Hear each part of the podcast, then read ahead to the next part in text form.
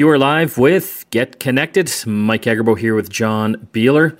Actually, uh, coming live from uh, Banff this week. John, you're still uh, stuck back in Vancouver?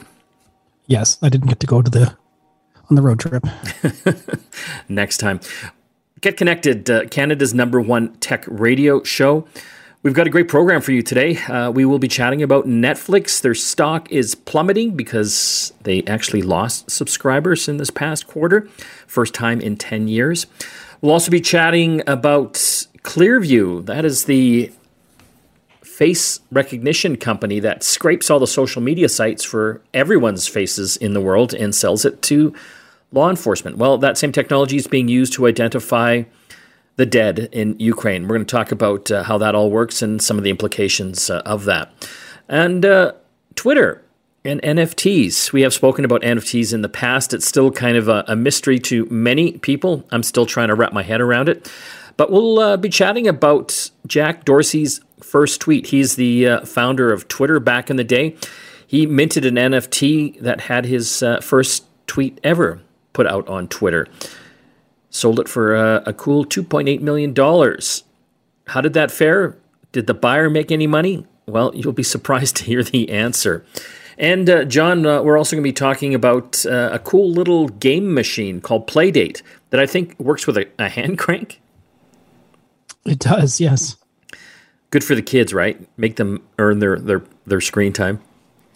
Yeah, I don't think too many kids are buying this one. Though. No, Okay, well, we'll be chatting about that as well. Let's uh, go through some of the tech news, uh, John. Uh, some interesting stuff uh, this week. Uh, Tesla in the news again, and this was kind of interesting.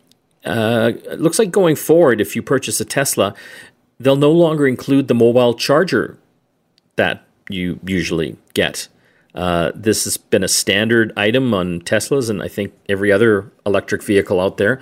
It basically allows you to plug your car into a regular 110 volt uh, outlet, but they're doing away with that. You'll have to purchase it separately. What do you think, John? I think that's kind of crazy, but presumably they have some kind of stats to to identify the fact that a lot of people aren't using it because they're relying on the supercharger network, which is extensive and plentiful. Um, but also, you know, there's quite a lot of level two chargers around too. But it's just interesting that you know for a premium vehicle like the Tesla, to take away something so basic, especially for an electric vehicle, to not give you a charger is just kind of weird. I think so. You know, it, it looks like he's trying to take a page out of Apple's book. You know, they stopped uh, including the charging block with their iPhones. Which well, do, saved- do you remember the original iPhones? They came in like these glamorous boxes, like it's something you got at the Oscars or something yeah. like that. And then over time, they slowly got more and more basic and more environmentally friendly and that type of thing. So I get that approach, but this is an electric vehicle. How are you going to charge it at home unless you buy something separate? Or, well, you know, maybe it's something that when you, when you get it from Tesla, well, it's not like a normal dealer network either, where you can just get them to throw it in. No, they, they don't do that at Tesla. It, I, I see it working for iPhones, John, and, and, even I know all the other companies are copying Apple with this as well. Because how many charging blocks do we have in our drawers? Like phones have been around for a long time. They've all kind of you know vaguely standardized either on a Lightning connector on the iPhone side or USB C. So you know I've got drawers full of these things, but it's not like people have drawer full drawers full of um, EV chargers. No, no especially one specifically to Tesla because Tesla is, is unique and different than the other ones. Like yeah, my exactly. Kia uses a very different connector than your Kia than your Tesla does.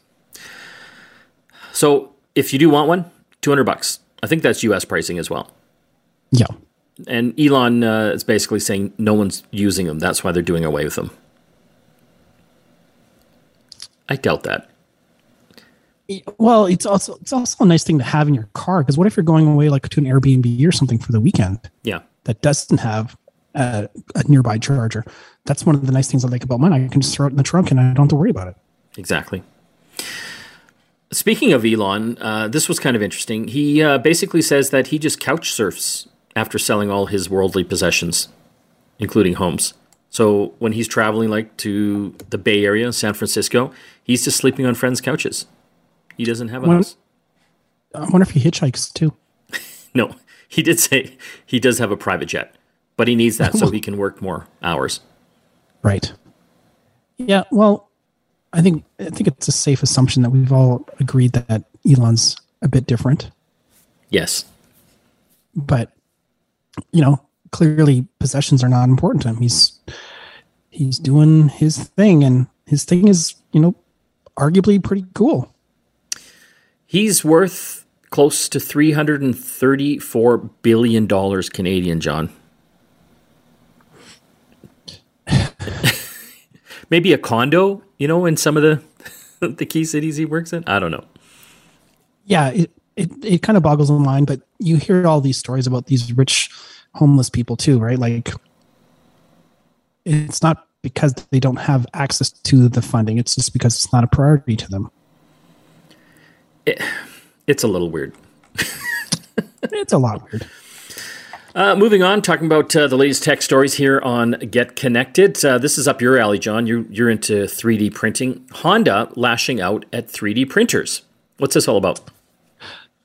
yeah, this is a very bizarre thing that uh, it's kind of been bubbling up this past week in the 3D printing space where Honda basically sent a cease and desist in Europe to one of the largest uh, sort of uh, archives of 3D printable files, and they the the site actually removed anything with the name Honda in the description or the title of the print file, which is a bit overreaching because you know I could make a Honda keychain, and arguably that's Honda's intellectual property.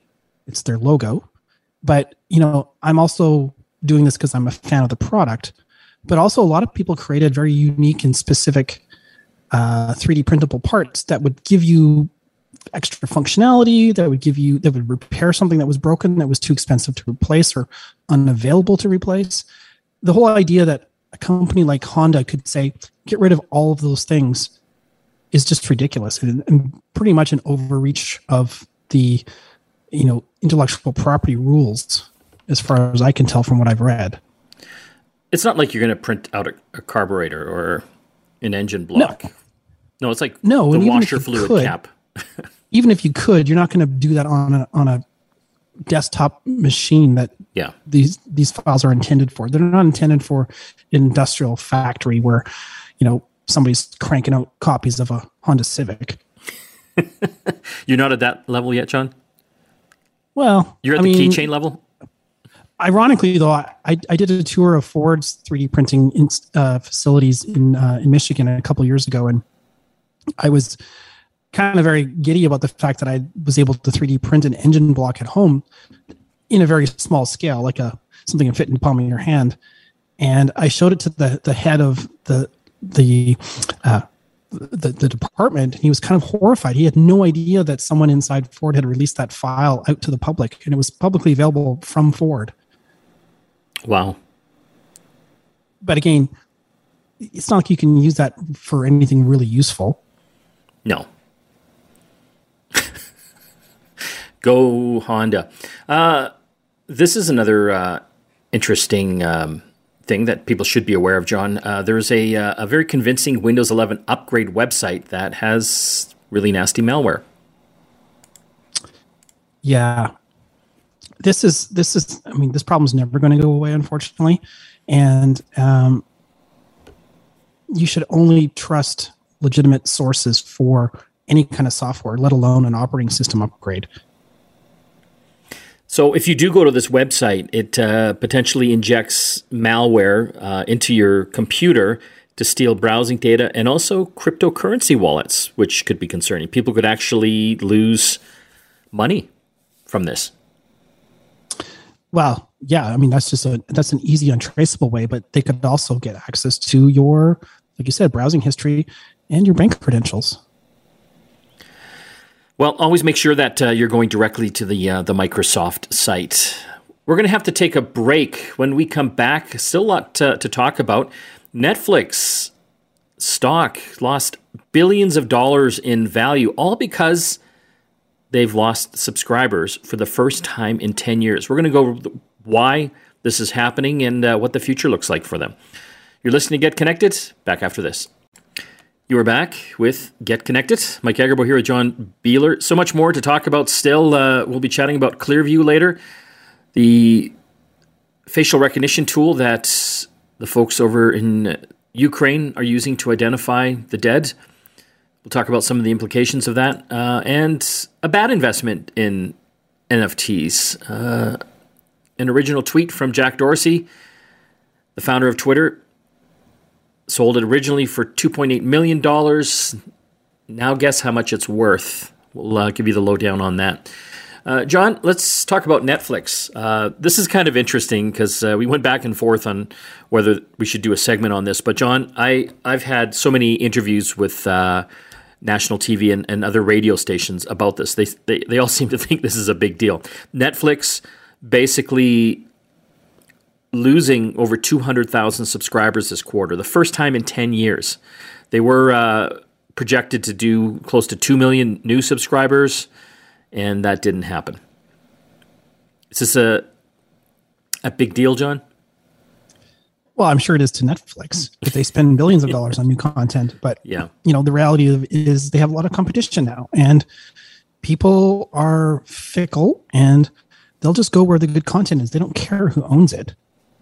Do you think it's kind of a perfect storm, really? Uh, you know, I, I, imagine their numbers and, and all the um, streaming services must have gone up during the pandemic because what are you going to do when you're locked in your home?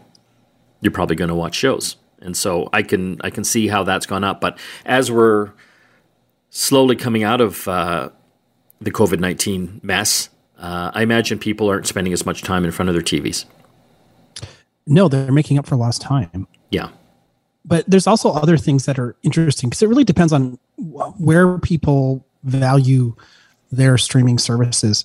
A lot of fuss was made about the fact that uh, Apple TV, who was probably one of the newest kids on the block as far as streaming services go, they got an Oscar for a movie that, that they produced.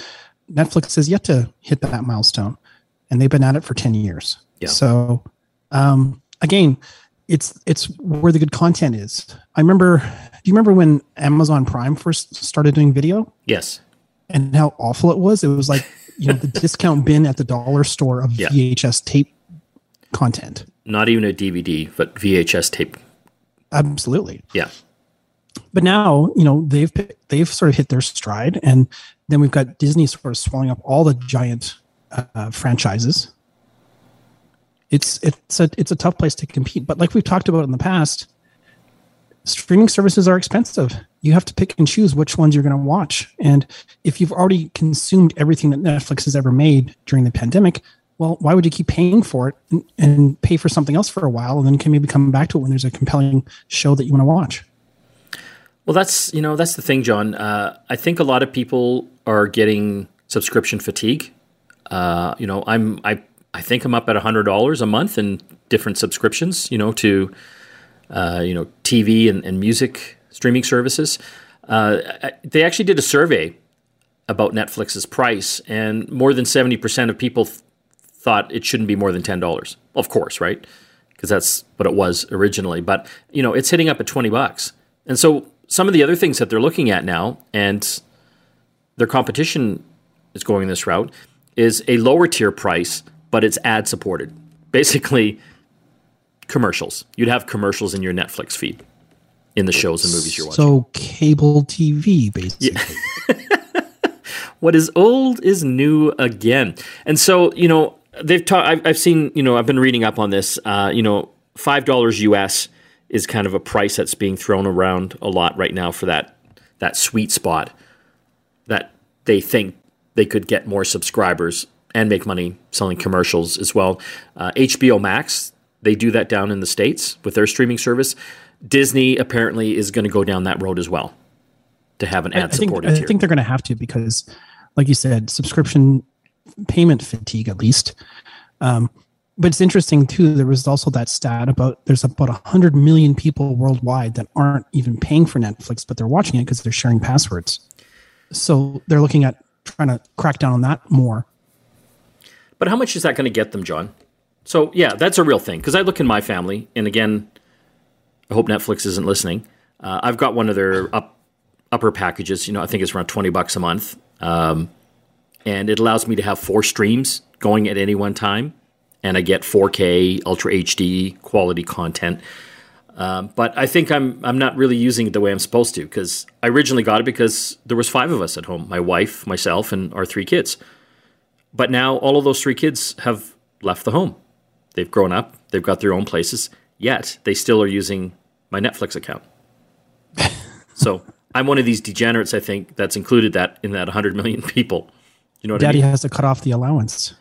Well, so they're they're actually doing trials down in Central America. Uh, I think Chile is one of these countries where they're going to make their subscribers down there pay more for additional people outside of their household. So right So now, I think gonna- the price is around like two or three dollars US for each additional person. Right. But so they're going to basically geolocate to one IP address basically at a time per account. Yeah, I don't know how well that's going to work, John. So when they say 100 million people are, are sharing passwords, do you think 100 million people, if they crack down tomorrow, do you think 100 million people are actually going to start paying the two to 300 or two, two to three dollars a month extra?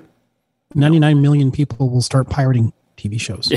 exactly. It's the same argument that you- the music in- industry said. They're losing billions of dollars because of pirated music.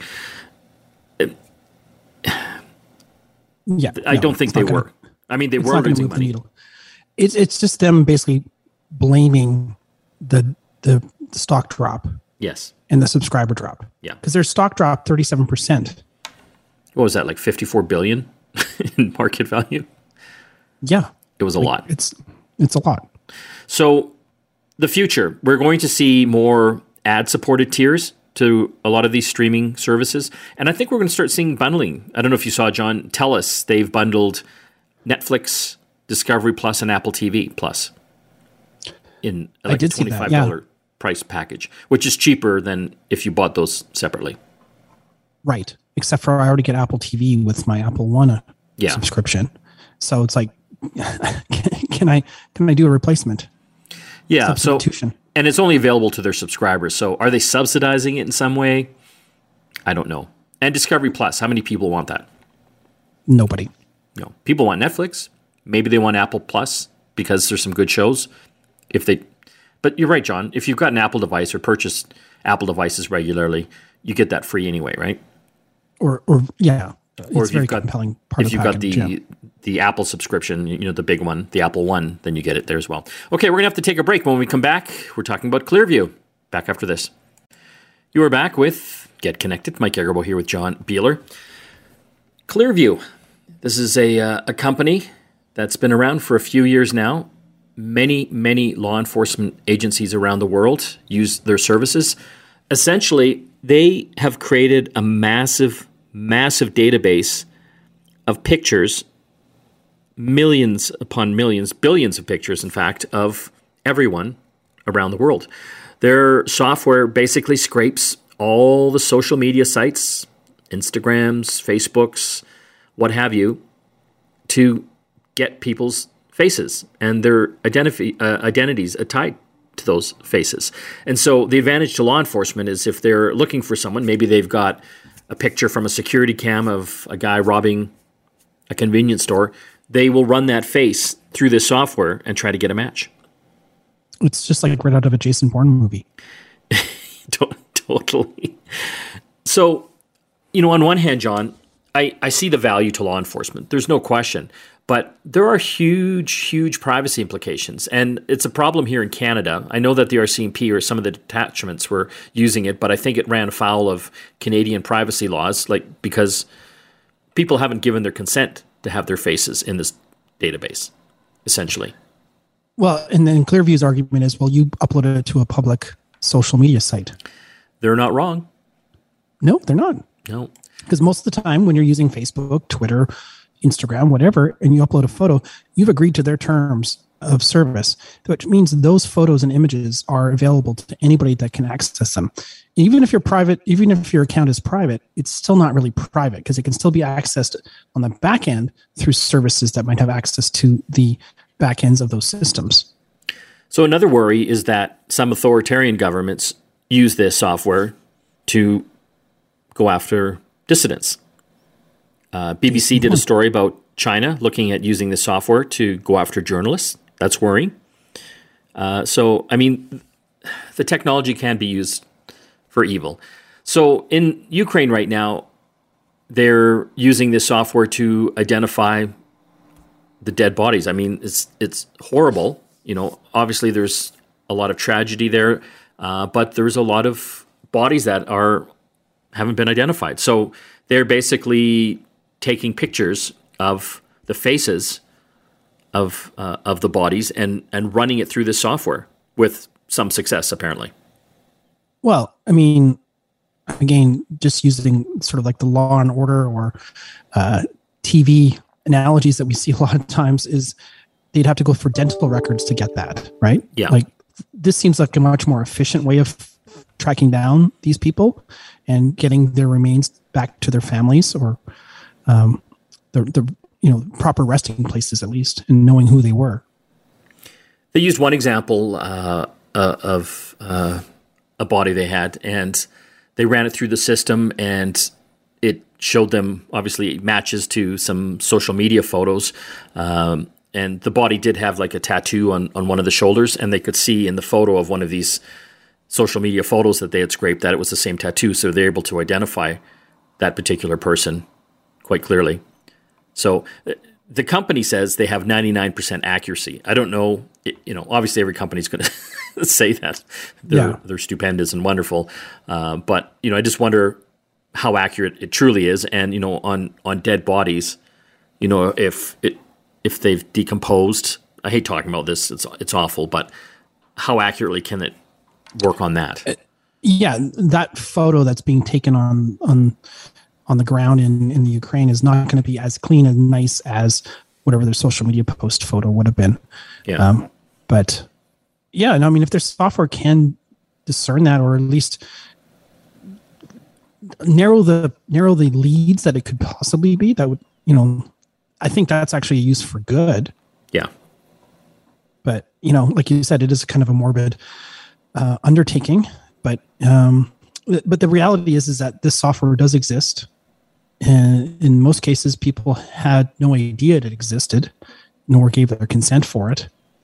But John, didn't I mean years ago? Didn't you see it going this way? Really, like when we have so much of our life on Facebook and Instagram, and I think Facebook even toyed around with having face recognition built in. Well, they they they did they yeah. did for a while. Where if you uploaded a photo, it would it would it would auto kind of suggest who it thinks it was from your contact list. Yeah and even people that weren't in your contact list it would even try to guess who they were because it's using your lists as well as you know thousands of other people's lists sort of to triangulate who this person might be who might not even be on facebook. Yeah. Or they were on facebook at one point in time but now they're not. But it's still figured out that hey maybe that's joe. I, I you know i don't know what the answer here john is. Uh, i think the genie has left the bottle so to speak. So unless governments start legislating some sort of privacy when it comes to faces. I, well, I, the, I, don't know. The, the, the thing that gets really interesting though is with these companies like Clearview, Facebook, and others, they're all in one country. Yeah. But everyone's using the technologies that they're harvesting from, right? So yep. um, the rules of Facebook Canada might be different than the rules of Facebook USA.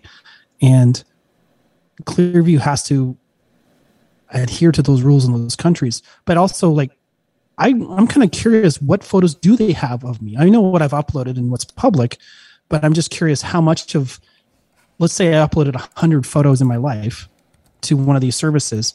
How many of those photos does Clearview actually have in their database? I should be able to go and see what the database shows about me and let me opt out. That's the dream. Uh, but you know, here in Canada, uh, Clearview AI they've been ordered to comply with recommendations to stop collecting, sharing images from different privacy commissioners in uh, several different provinces here. So, um, yeah, well, that's that's fine if I'm at home and uploading from Vancouver. What if I'm in California on a vacation and my friends are taking pictures of me there? and uploading it to their American accounts that don't fall into those privacy guidelines and tagging you. Yeah. Yeah. Or even if they're not tagging you, your your face will still come up. Absolutely. And, and, they can track it to that person and upload it and yeah. Crazy times. But you're right. The genie is out of the bottle and can we put a lid on it?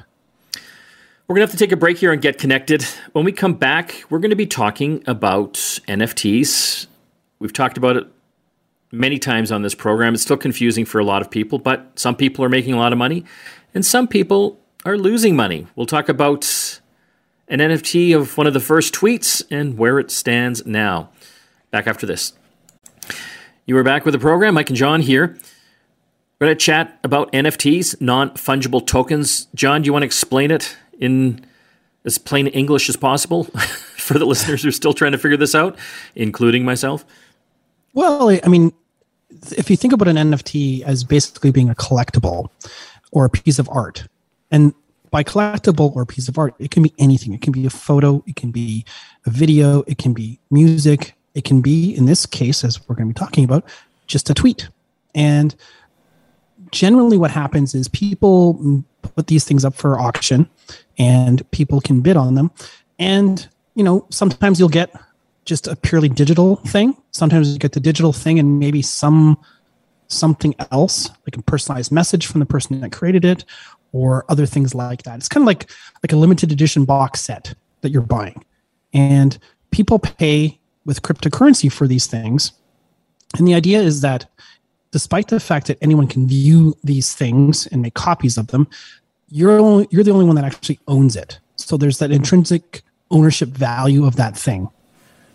And because of that fact, a lot of people are interested in this as a way of using their cryptocurrency as an investment tool. It's interesting because they're also talking about using this for kind of I think, more applicable real world applications like tickets, for example, in the future. So instead of like buying a, a printed out ticket or getting, you know, an email with a link to a, a ticket, uh, they would mint an NFT for that ticket that would be authenticating that ticket to get into a concert or a football game. Right. Because the big problem with a lot of collectibles is the fact that there is no sort of chain of ownership or authenticity other than a, a document that somebody wrote on and signed, maybe stamped, those kinds of things. Whereas if it's an NFT on the blockchain, it actually has a, uh, a publicly viewable sort of contract and you can see who's all involved in that thing. And like we talked about previously about NFTs, one of the nice things about NFTs for the creators of the item uh, for collecting is you have the ability to build in an automatic sort of contract uh, addition to it so that if I draw a picture and I sell that picture as an NFT to you, Mike, I get my commission or a, a percentage of that. If you then send sell that NFT to somebody else, I can build into that original contract and I'm always going to get a cut of those future sales. Like 10%, for example, or whatever. Whatever, whatever percent I want. Yeah and that basically is a more logical and legal chain of ownership as well as compensation for the original creator of that item. So Jack Dorsey, he was one of the founders of Twitter and he minted an NFT of his first tweet ever on Twitter last year and it was bought by an Iranian crypto investor. He he purchased it for 2.8 million dollars which just kind of blew my mind. Right. He literally bought a tweet. Anyway he tried also, selling it again john. He put it up for auction on um, a website called OpenSea. This is where a lot of NFTs are sold. And you know what the top bid was at the end? Which he, he didn't take. I do. $280. He wanted $48 million, John. $280, there's a bit of a gap there. A little bit. Yeah. But that's also it proves the point with the collectibles market is the value of the item is whatever the market will bear. Yeah. And clearly people weren't that jazzed to buy that NFT of, of, of the first tweet. He was because he was looking at flipping it and he yeah. flipped it very quickly So, um, probably should have flipped it sooner.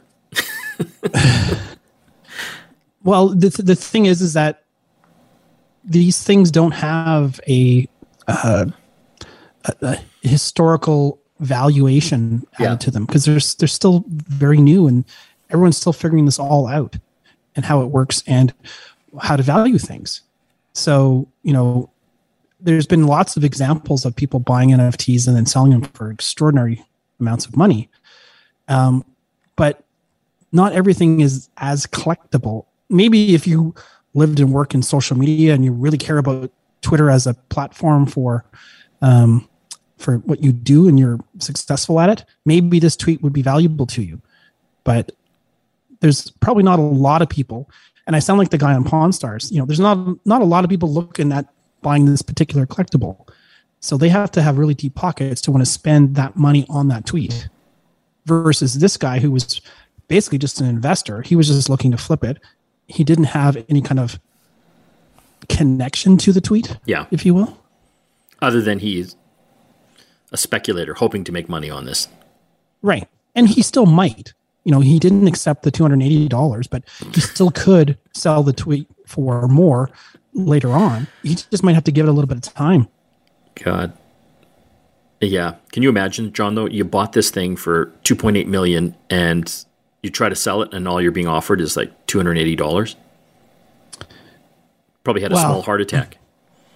But I also wonder if people were sort of just riding him because it was such an outrageous uh, amount that he was asking for. Like, yeah. it's not like it had, you know, quadrupled in size or something like that. It, like it was still the same tweet, and it had only been a little bit while after he was originally sold. So there's not enough enough time for it to appreciate in value as dramatically as he was asking for.